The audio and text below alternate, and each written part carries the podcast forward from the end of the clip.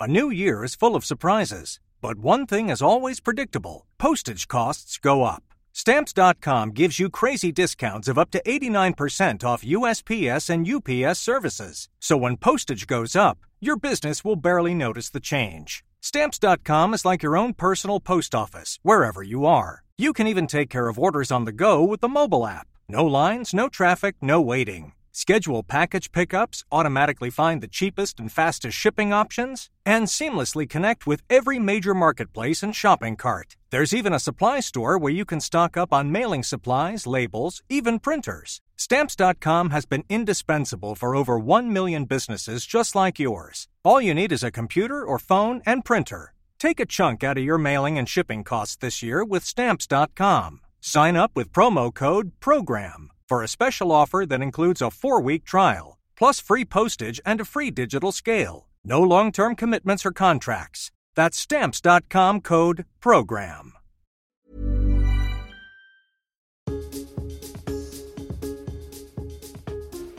Hello and welcome to today's independent travel podcast with me, Simon Calder. It is Monday, the 15th of January, and that means, well, with the announcement just now in the past few minutes that the strikes on Britain's railways are into their uh, third calendar year. Yes, this is the dispute between ASLEF, the train drivers union, and the 14 train operators whose work is controlled by the Department for Transport. In other words, the government uh, subsidises the uh, operators and tells them what trains they should run. At the root of the dispute is ASLEF wanting a fair, a decent pay rise for its members that does not come with any strings attached. And the government, through the train operators who are represented by the Rail Delivery Group, insisting that any pay rise, even a modest one, is going to be contingent on wide ranging reforms. The Train Drivers Union says this is completely unacceptable. They've just had a new ballot on for their members on industrial action, and that has been emphatically endorsed. And so, well, if you are kind enough to be a regular listener and perhaps a reader of The Independent, you might have heard me with some glee saying, well, the executive committee of ASLEF was working was meeting last week and they didn't call any strikes, so therefore I think we can rest easy. Well, no, it's all come out today.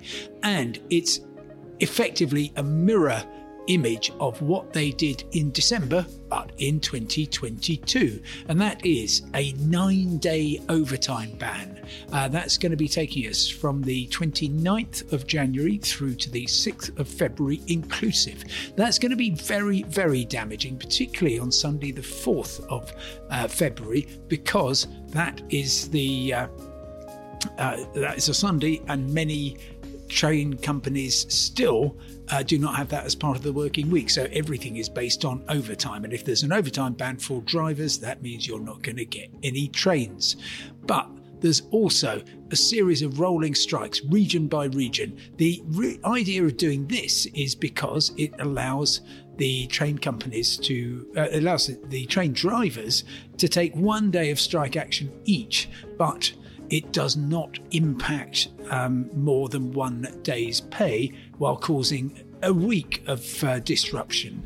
And of course, anybody, even though it's done region by region, if you've got a journey which maybe might take you from um, Dover to Swansea, then you're going to be dealing with two train operators and they're going to be on strike on different days. So, uh, very, very disruptive. And I can spin through what the plan is. So, parking for a time, the uh, business of the overtime ban, which is going to have a very substantial effect and cancel thousands of trains.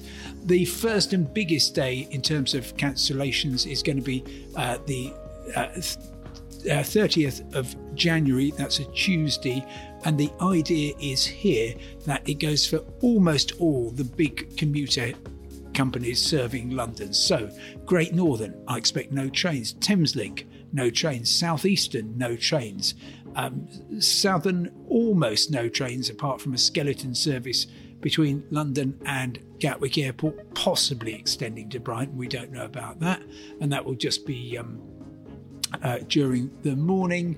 Um, we've then got uh, the uh, Gatwick Express, by the way, will be worked out, uh, written off for the whole of the uh, overtime ban. I have no doubt. You've always got uh, Southern and Thameslink trains, apart from that strike date, the 30th of January.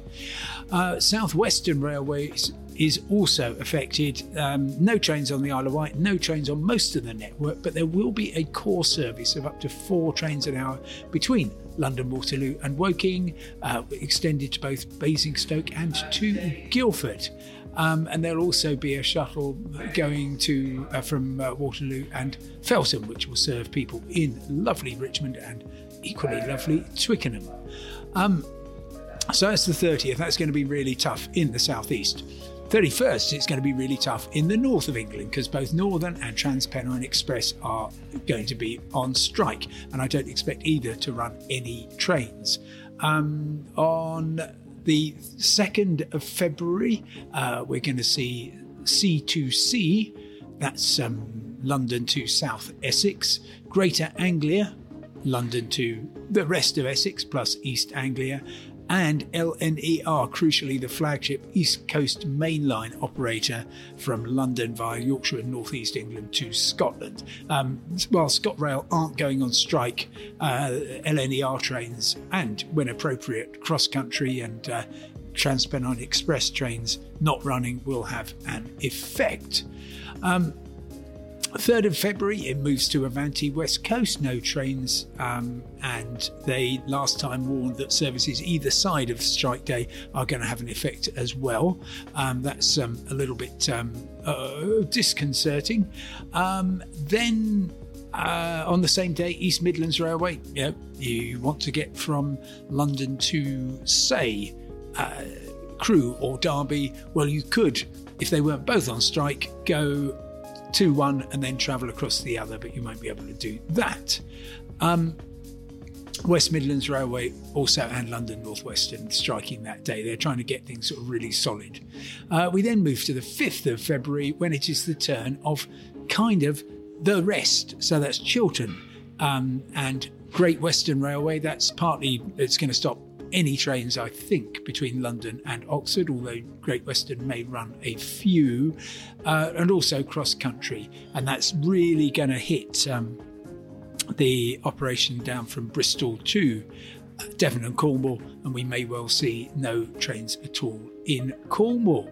Um, I imagine that there will be a core service on the routes from London to uh, Bath, Bristol, and extending to Cardiff. That's been running all the way through the rail strikes.